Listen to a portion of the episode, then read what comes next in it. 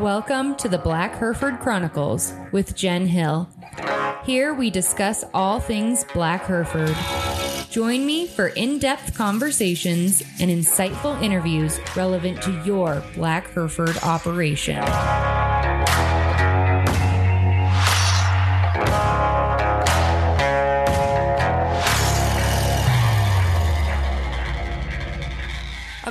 Report for you guys on the Kentucky Finest sale, which was last month. The bulls averaged just over $3,300. The pairs brought 2600 The fall bred heifers averaged just over $2,800. The spring bred heifers, uh, just over $2,300. And the registered open heifers averaged $1,800. Thank you, everyone, for tuning into the Black Hereford Chronicles again. I've got another really interesting interview today that I think is going to get you all some great information for that piece that we keep coming back to on the podcast that is the actual marketing and selling of your animals. So I'm going to ask my guest today will you go ahead and introduce yourself and kind of let everybody know who you are and, and where you're from and what you guys are doing? All right, sounds good. And you didn't say my name because you probably can't pronounce it right, but it's one think, of those hard. I think I could get it. Okay, this is Carla Basica. Did I say it right? Oh, perfect. Perfect. um, so yes, my name is Carla Basica. I married into that name. Um, my husband, my husband Mike, and I live in Flint, Texas, which is um, just south of Tyler. And then a little more broad to that is Northeast Texas. And we're about halfway between Dallas, Texas, and Shreveport, Louisiana. Um, and with the exception of a few years um, that I had to move to California, um, I got back as quick as I could, though. I have lived here my entire life. I'm fourth generation Texan. And uh, Mike grew up, he was born in California, grew up in Dallas, but I have lived in Flint, Texas, most of my entire life. So, one of my favorite questions to ask people, especially people that have been doing this a long time, how did you get into Black Herefords? What is your origin story? Well, um, we had commercial Brangus and one day in October, actually, this time of year, our state fair is going on in Dallas. And we always, you know, went through the livestock barns and had friends that their kids or grandkids were showing. And um, there were some registered Black Herefords there. And this was in 2013, I believe. And we looked at them and thought they were beautiful animals, but wondered really what the difference was between what we had, our, you know, just commercial black baldies, and what they had. So we asked a few questions um, and then really didn't think much more about it. The Fort Worth Stock Show was a few months later.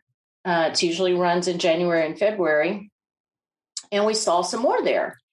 So we got, you know, found some people, asked a few more questions, and then we were um, hooked up with Dimitri Mataragis, Iron Lake Ranch over in Athens, which is only about 40 minutes away from us, and Bobby Lyde down in Mexia, um, which is still only about an hour from us, I guess. And we started talking to them on the phone. Um, actually, we also talked to Perry Quarter down in South Texas in Crockett. Um, and a few months later, later, we, and this was about June 14, we had purchased, um, I believe seven. Seven was what we purchased in the beginning of the registered Black Herefords. And um, we've just kind of grown from there. Um, in our herd, we're still a small breeder. We keep around 50 head, uh, sometimes a little less, sometimes a little more. Uh, we've added a few more to our herd since we retired. We sold our business in 2020. So um, we've added a few more, but that's kind of how we got started back in 13, just seeing them. And, you know, I've always liked the black hide and, and we had the black baldies and we just moved forward from there. I think it's really interesting how many people, including Logan and I, have said that they found out about Black Herefords at some kind of event, whether it's a state fair or some kind of farm show or convention. And that really highlights to me the importance of our association and our members, because we've got so many members that volunteer time at those events, just helping to get that word out. So it's exciting to hear that that worked for somebody else. Mm-hmm. Yes, and, and and you know, even though some of the fairs um, and events don't have a class yet of registered black Herefords, you know, it falls into all other all all other breeds. Um, so it's still we're one of these days we're going to get there where we have our own. Even though we're not show people, it's still fun to go see them all prettied up, spiffed up, you know, at the shows. Yeah. Well, one of the things that I think is really interesting that you guys do, and the real reason that we're here today and what we want to really delve into is the consignment sale that mm-hmm. you have, I'm sure, just loved putting on. I know that that's a lot of work, but you've been doing that Texas sale for a while now. So, how did that all get started? And why in the world would you have been crazy enough to take that on and decide to do that? Oh, that's a really good question. I'm not sure I know that answer. I don't know why. I, for some reason, I can't seem to say no in volunteer um, categories. But anyway, um, you know, the we had, like I said earlier, we had um, purchased our cattle in 2014. We had never been to a national meeting or anything. Really didn't know anybody, but the some of the people from here in Texas. But we decided we would drive up to Sedalia, Missouri for the Nationals in 2018, I believe that was. And during the meeting, um, Jason Schrader asked if all the Texas people or anyone from that area, whether it was Louisiana or Oklahoma, whatever, stick around for a meeting after the meeting. So we did. And um, he and the board asked if we thought there was enough interest in our area in Texas or the Northeast Texas region um, to have a sale. So we all agreed and said, sure, you know, that would be great. So they found a facility in Canton. I think Dale Pitchford's brother's friend owned the facility or something like that. But it was in Canton, which is only about 40 minutes from us. So we um, went over to the facility one day and took pictures and kind of became the liaison between the facility and and Jason and the board. Um, and then came sale day, and we helped with whatever we needed. Also, Jimmy and Cindy Davis were a, a big help during that first sale.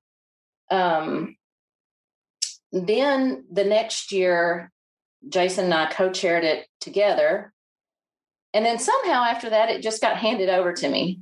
I'm not sure, but it did before I knew it. And uh, this coming April 2023 will be our fifth sale. So we're we're excited about that. So you should be an expert at this point then, right?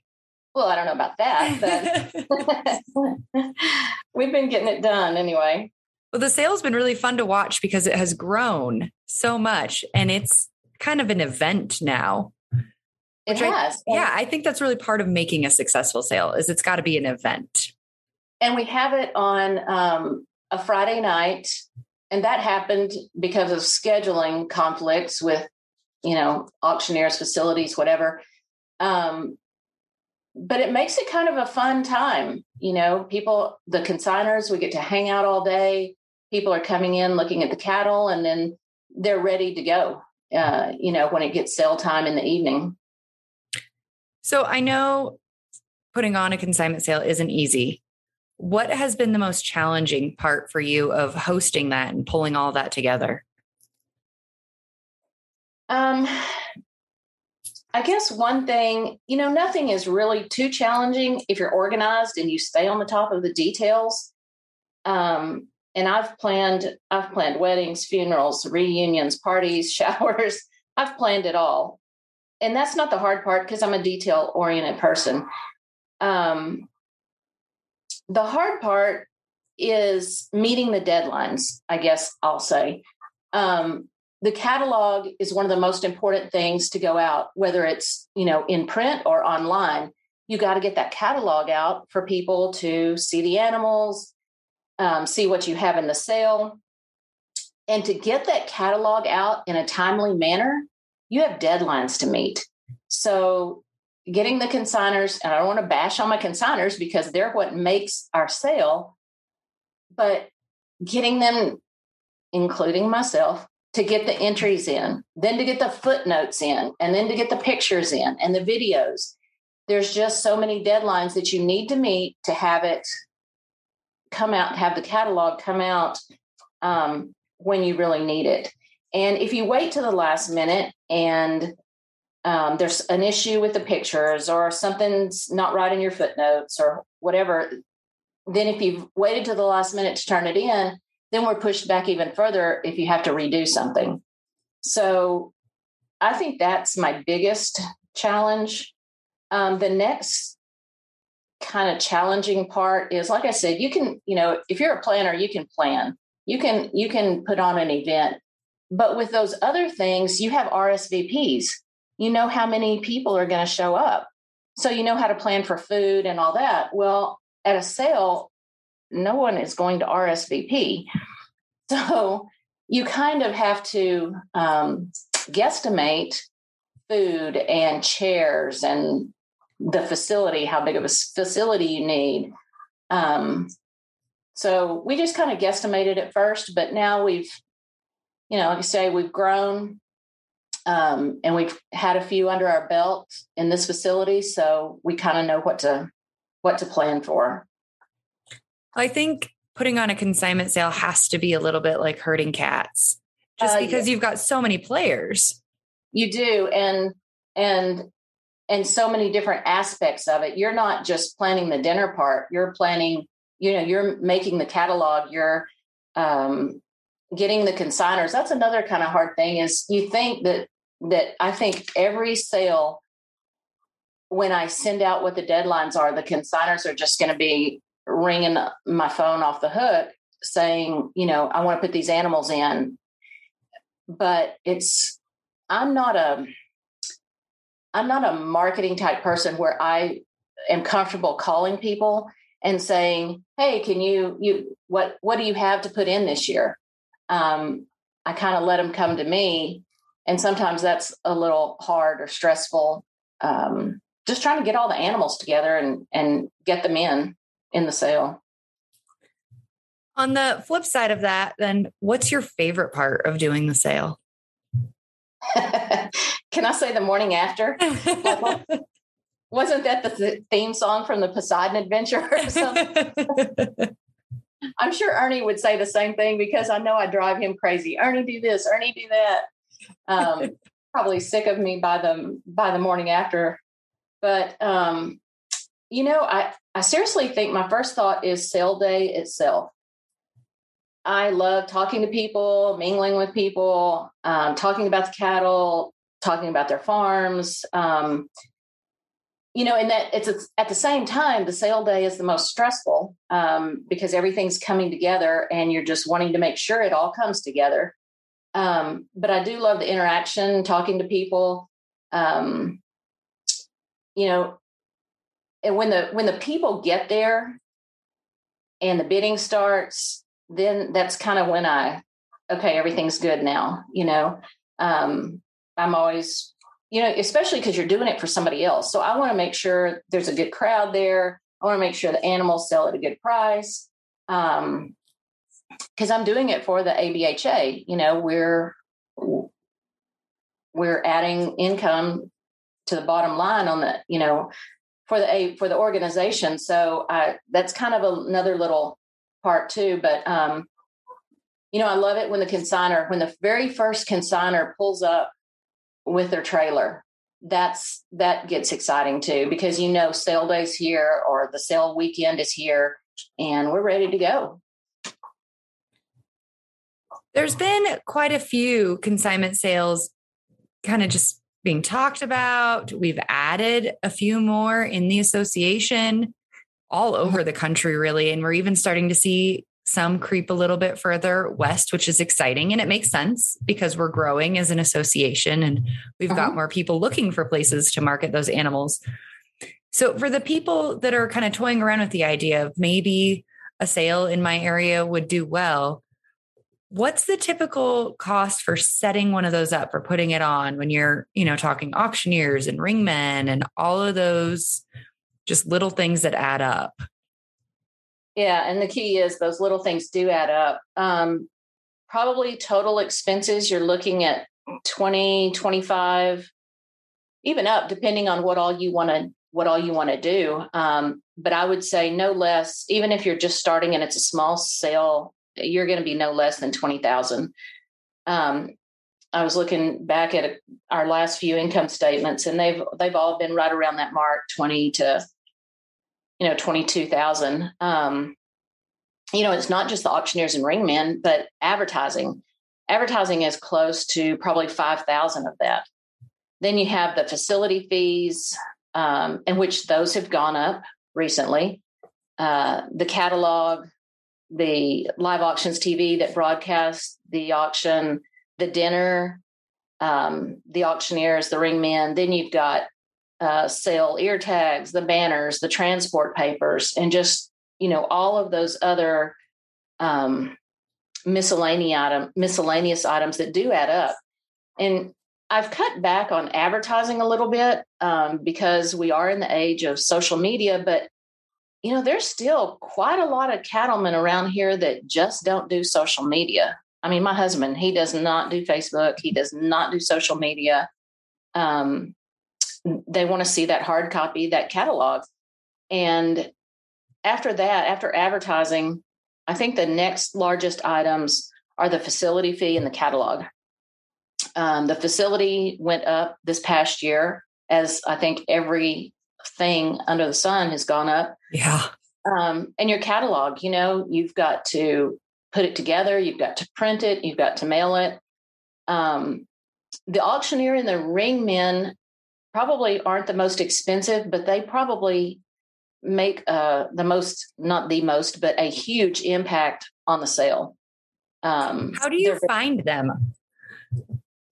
Well, um, the at first we used who the ABHA always used, and there's a lot of auctioneers out there that you can that you can call um, and find on the internet or around. I, I, would suggest if you were going to start looking for one, um, that you would call um, Ernie, somebody on the board, other breeders that have had sales, because even though an auctioneer is really good, um, if he doesn't know our breed, he he really doesn't know what to say. I mean, the person on the block is going to be doing you know a lot of the talking, but the auctioneer, you know, they look at those animals when they come through the ring too, and they've gone out there and looked at all the animals and and a set a sale order if you have one. So um, they're real important, and I would ask people what auctioneers in your area or um, in your state or have have been used by the ABHA or some of these other breeders that have their own sale. Yeah, the start- last thing you need is an auctioneer calling them all baldies the whole way through. Exactly, exactly. And um, I just, uh, you, you, know, and the ringmen um, used to, the ring men were all furnished when you had a sale by the publications you advertised. Mm-hmm. So if you put two ads or three ads in a magazine or a weekly publication, they would send a ringman. Well, not anymore. That probably stopped. Well, I'll probably have to say 2020 with COVID. Um, you, the the publications just don't do that anymore. There is still one down here in, in Texas that um, they send us. Uh, the weekly livestock reporter sends us a ringman.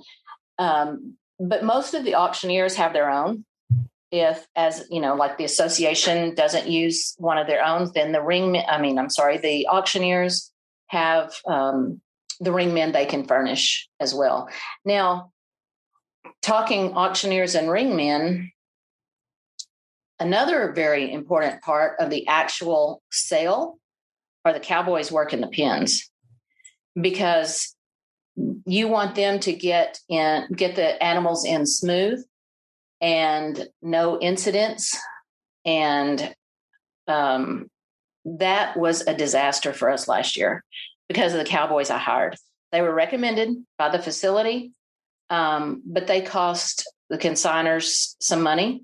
And I don't even want to go into all the, the cowboys that we had. We won't, to say the least, we won't be having them back this year. But just as you're looking for an important part, the ringmen, the auctioneer, um, the person on the block, uh, those cowboys getting those animals in and out smoothly is very, very important. I remember the very first sale. That's one of my fondest ABHA memories. Memories is uh, Logan and I were in the back doing the cowboying with Jason and Kristen, and that was an absolute riot. That uh, you talking about at Canton, the Texas yes. sale? Yep. Yeah.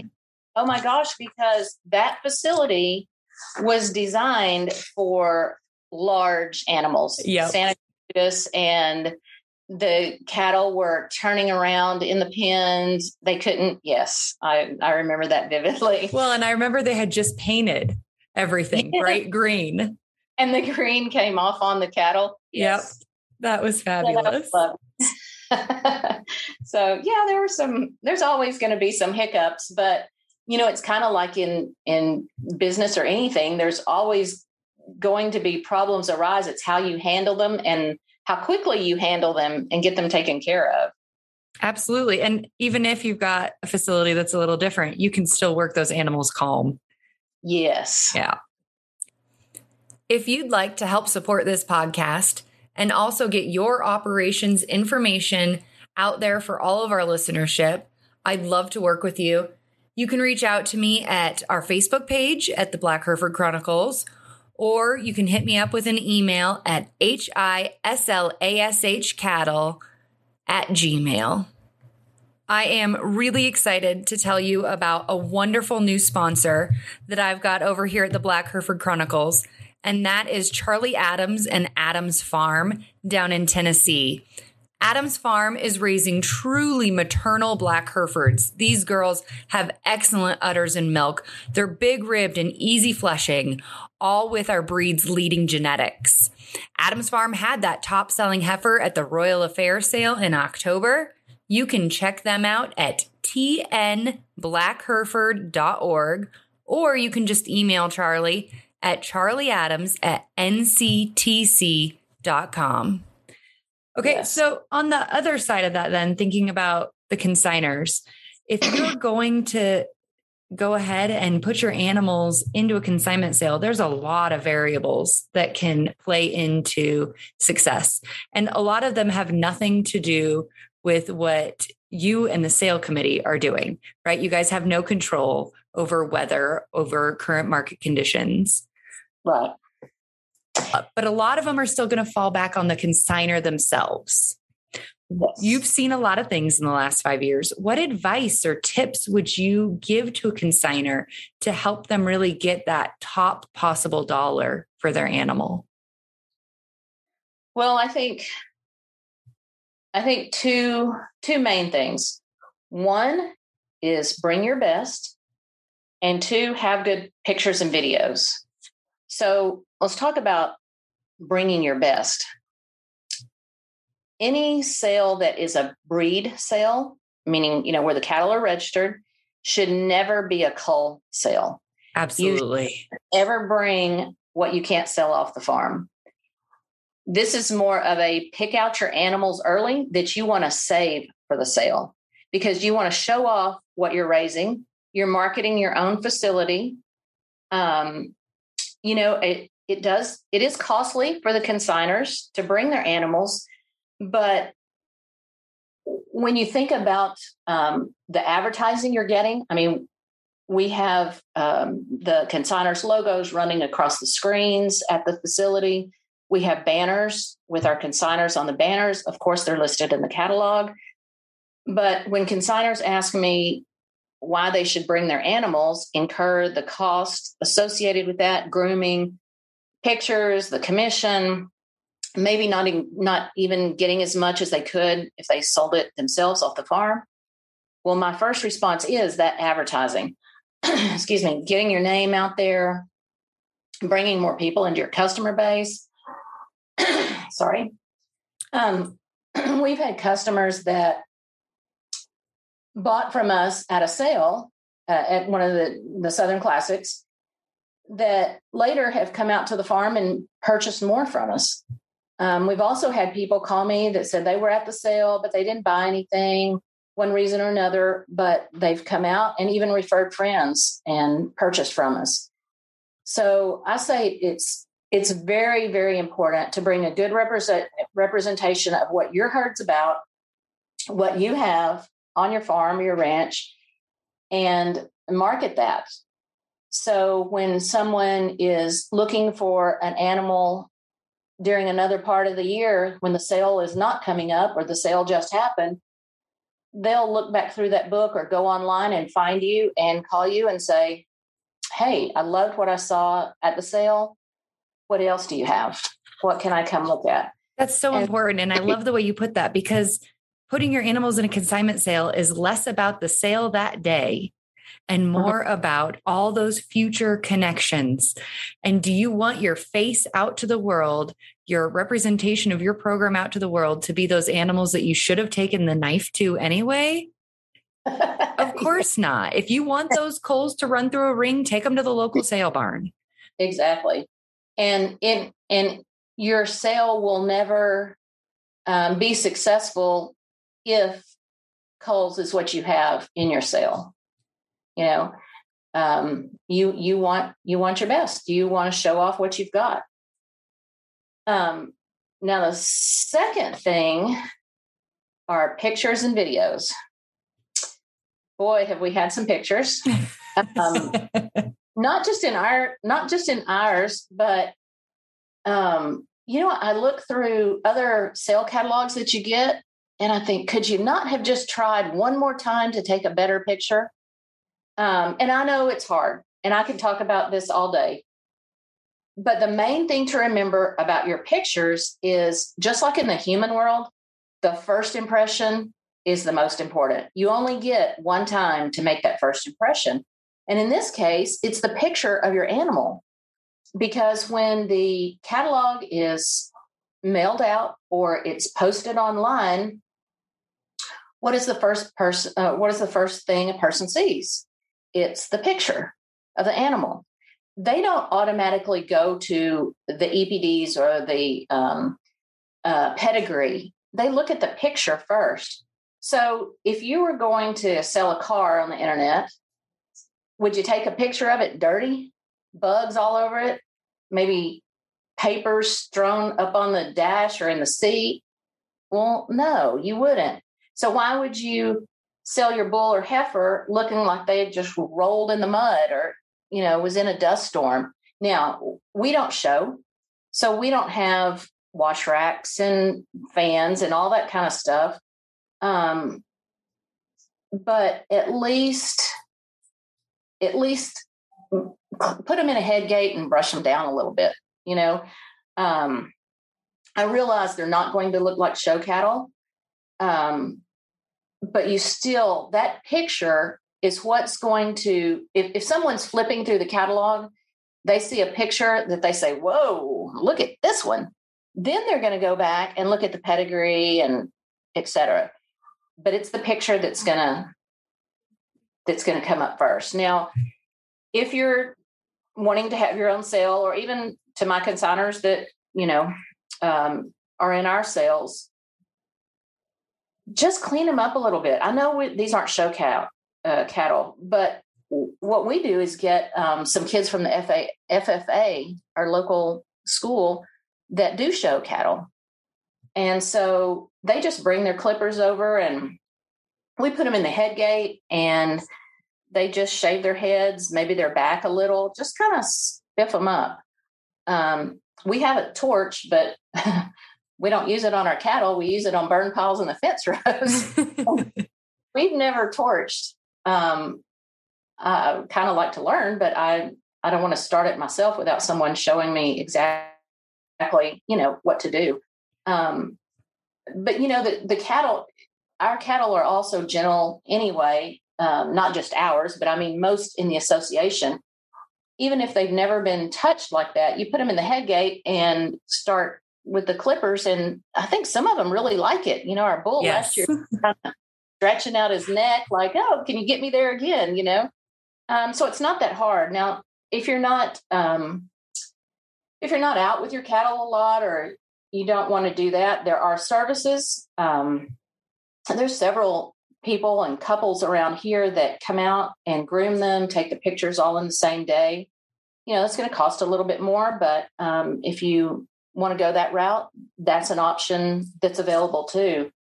Um, but I'm going to sneak in here real quick too. For anyone listening that hasn't gone back and listened to all the previous episodes of the Chronicles, um, I think it's episode four, maybe five. I had on a photographer who really gave a lot of tips for getting those pictures and getting those animals ready. So, great opportunity to go back and listen to that episode and pick up some of that information. Yes. And I think um, there was an article in one of the ABHA magazines uh, a couple of years ago, maybe last year, mm-hmm. same same thing. And because you do you do want them standing the right way, you know, the legs the right way. Um, and if you're out taking the pictures yourself, yourself, you're not a professional photographer. It can be a little stressful trying to um, take those pictures. You know, some days you go out there and we're just out with them and they'll strike a pose like you wouldn't believe. And so I'll, you know, get my phone and snap a picture. But um, I think uh, uh, one tip on taking the pictures, if you are going to do it yourself, is um, don't try to do it all in one day. Don't try to do it all at one time. You know, go out there and, and cattle are moody, just like we are. And if one is not in the mood to stand there, then go on to the next one. Um, try to plan two or three different days. You know, it's it's kind of a catch 22. You want to wait until the last minute to take those pictures because you have to the deadline for that is like, you know, a month and a half, 2 months in advance because you've got to get the catalog done. Um so you kind of want to wait, but then if you wait till the last minute, then it's stressful because you're thinking, I've got to get these pictures in today. So take two or three days, go out and take some pictures, um, come back in, look at them, see what you've got, do it a, do it a couple of days later.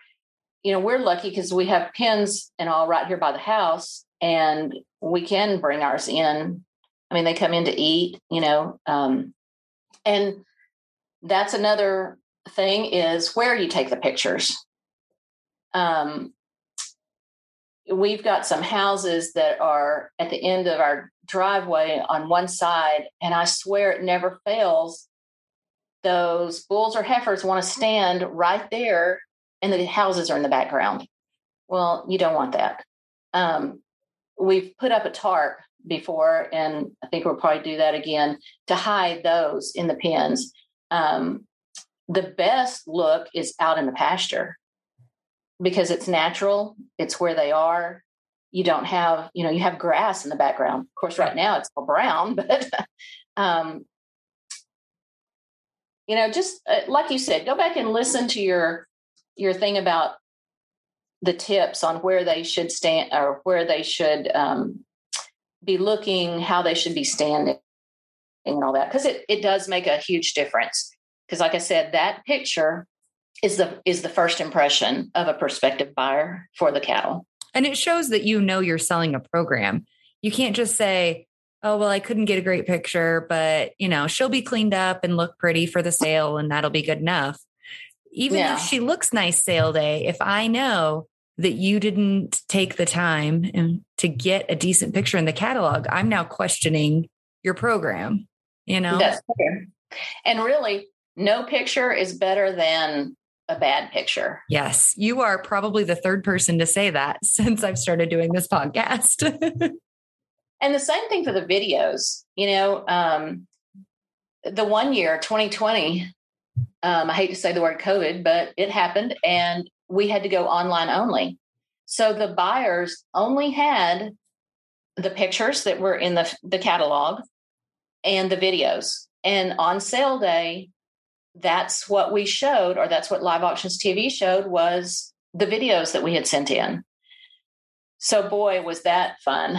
Um, but the the videos, um, people go back, you know, day or two before the sale, they want to see how they track, you know, how they walk.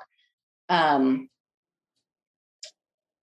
so it's important to have videos that they're not hopping over sticks or um, you know and it's it's not easy to do. It's not easy to to to get some good videos but that's why i say take two or three days and and plan on just trying it every other day.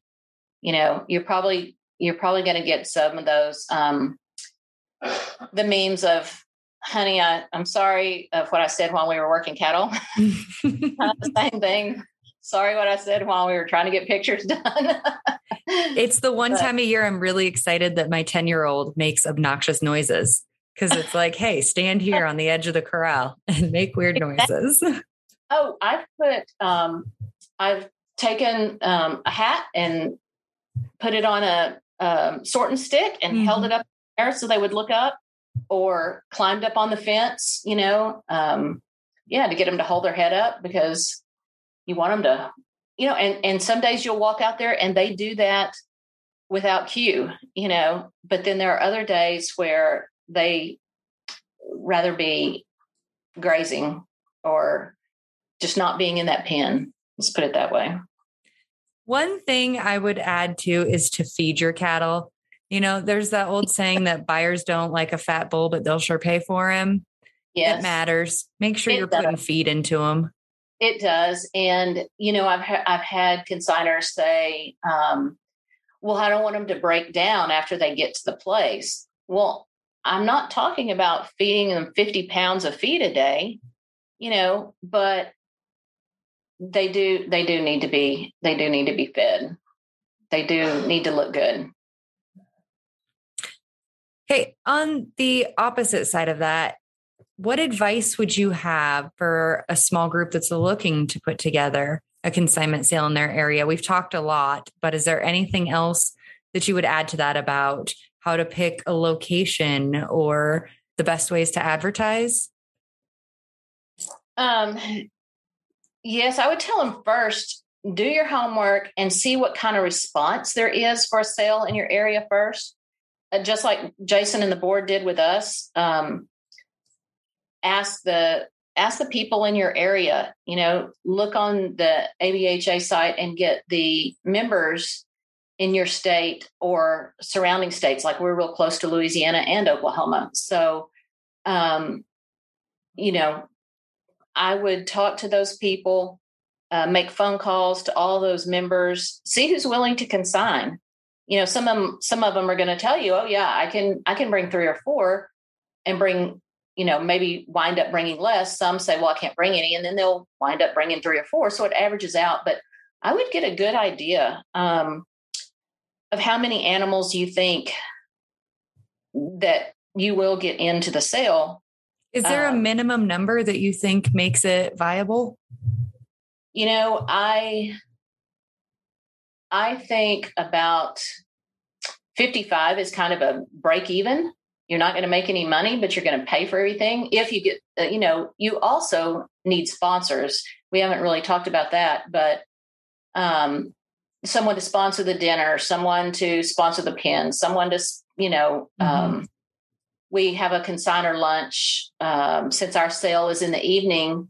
Um, the consigners are busy but but buyers are coming in you know starting around noontime. And so um, last year we ordered pizza for all the consigners and their families and had just a little get together um, before everybody started going out and talking talking up their cattle.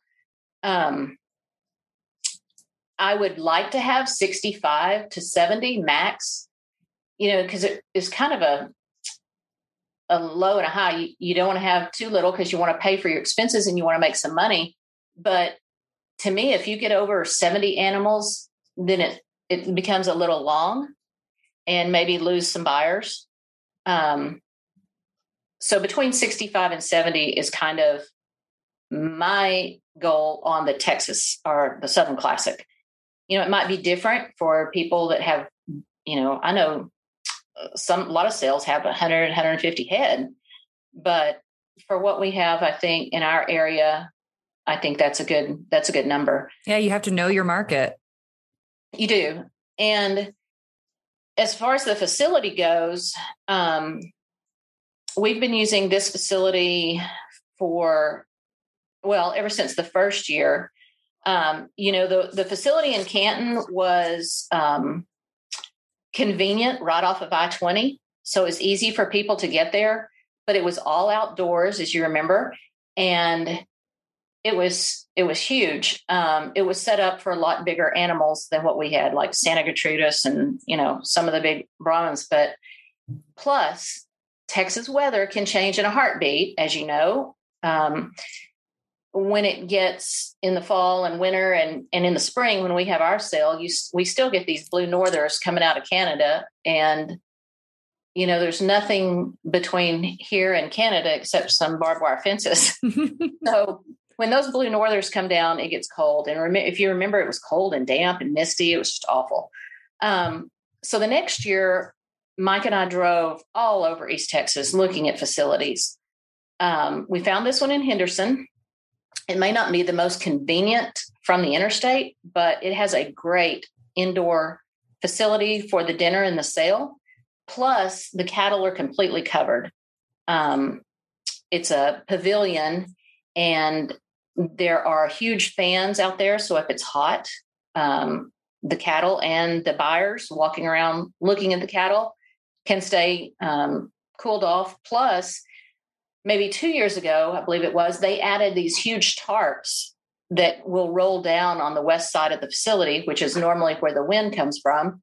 So if it's a blowing rain or just a cold wind, we can roll all those tarps down and all the cattle, the people will be completely covered.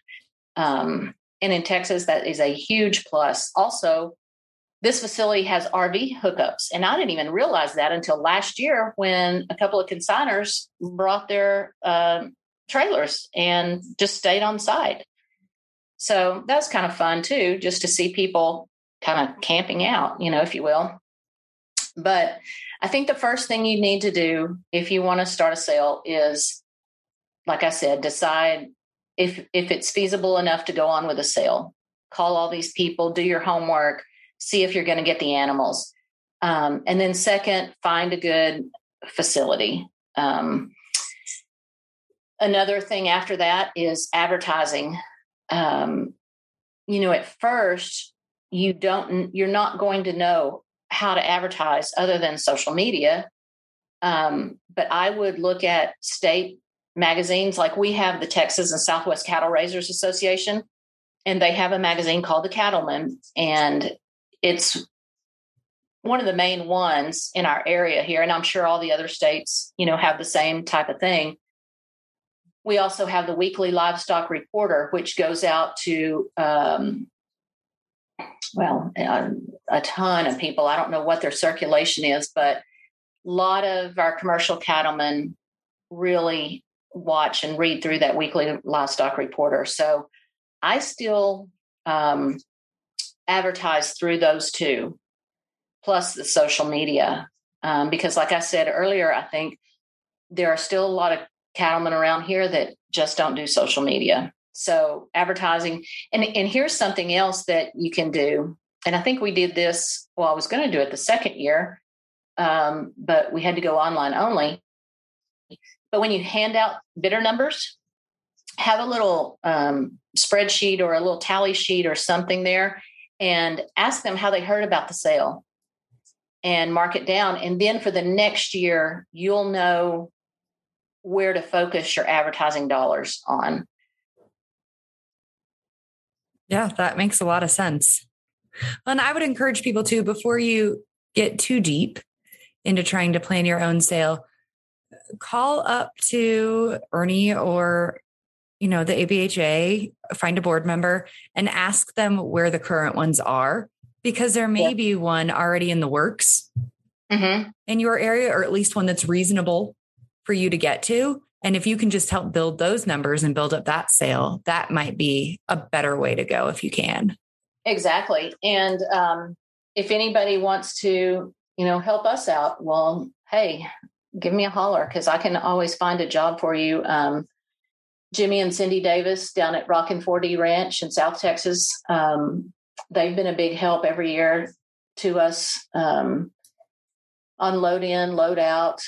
Um, during the sale, Cindy makes all the banners for us, and um, so. But we can always um, we can always use some more some more help. I enlisted Drew McFarland this year. He brings uh, cattle from Tennessee every year, and he's always done well. And um, so I've enlisted him to help me out. And of course, Ernie, um, he's there to to do whatever I tell him to do. I'm a little bossy sometimes, but that's good. He needs it. it gets done. Well, you've given us a lot of great information today, and I, I really hope that people will get something out of this. But I want to ask you my my standard last question before I let you go. Carla, what's one thing you'd change about Black Herefords? Hmm. What would I change? Um, I would like to see power added, um, especially on the backside. Yes. My, my, my grandfather had registered, uh, well, I guess they were registered, um, red Herefords back in the 60s and the 70s. Um, actually, he had a couple of Angus too. So we really had some F1s, you know, we just didn't know what we had. Um, but his, his were the, the old timey Herefords that were just stout, you know, yeah. that were just built. And I liked that. And, and I guess maybe because I grew up with it, but I love the black hide. So if I could take one of those old timey um, stout Hereford bulls and put black hide on him, that would be that would be my dream dream bull. Same thing with his, his heifers or his you know cows, mama cows, heifers, whatever in general. They were just they were big, they were stout, and um, so I think that's what I would like all Herefords to be. Even, but we're a I don't know if I'm allowed to say we're a hybrid breed or if that's what we call it or no, what. we are absolutely. You know the the Angus, they're taller, um, thinner, I guess, and the Herefords are more short and stocky. And I kind of like the short and stocky side myself, but um, but I think power. I think we got to add the power power to them. Ah, I, I don't think anybody could disagree with that. And it has been fun. We should acknowledge how far we've come in that direction. Yes, that is true. That yeah. is that's true. But it'll make it that much cooler to see where it is 10 years from now. Yes. Yeah. And I mean it's it's changed. Our herd has changed um, since 2014. Um, we uh, talking about seeing um, animals at the fair. A couple of years after we bought ours, um, we were at um, Fort Worth again, and there was a heifer there, and she was just beautiful, beautiful black Hereford heifer. And um, we own her now. We've had her a few years, and but she is that. She is that power. She is stout. Um, when she walks across the pasture, in in fact, uh, Jimmy and Cindy were here uh, on our way back from nationals. They stopped back by here, and he looked. He said, "Is that a bull out there?" no, that's my girl or Mike's girl, I guess. Um, she's got she's got that power, and so we've tried to, you know, incorporate our herd to to add that power. She's uh, she's actually Sooner nine one one fives that the Morenos. Um, mm-hmm. That's that's um, she's their da- she's his dam. Okay, but um, but yes, just in what is that seven eight years now mm-hmm. that we've had them you know our herd our herd has changed and and i think if you don't change you're not going anywhere you know you always want to stay ahead of the curve and and try to improve yeah absolutely well thank you so much for your willingness to come on and give us all some advice i really appreciate it well i hope it i hope it's good advice and I hope people enjoyed it. And I'm sure I could talk more or left some things out. But if anybody has any questions, you know, feel free to call me or Ernie or Jason or anybody that's, you know, puts on sales and um because I'm, you know, there's always questions to be answered. Yeah, and if you're looking for Basica Farms, you can find them um, under the breeders tab on the ABHA website, blackhereford.org. And you just scroll down to Texas and they're listed right up front there. Thank you. Thanks for listening. You can get in on the conversation over at our Facebook page at Black Hereford Chronicles, where we'd love to hear from you. Of course, don't forget to leave a review wherever you get your podcasts.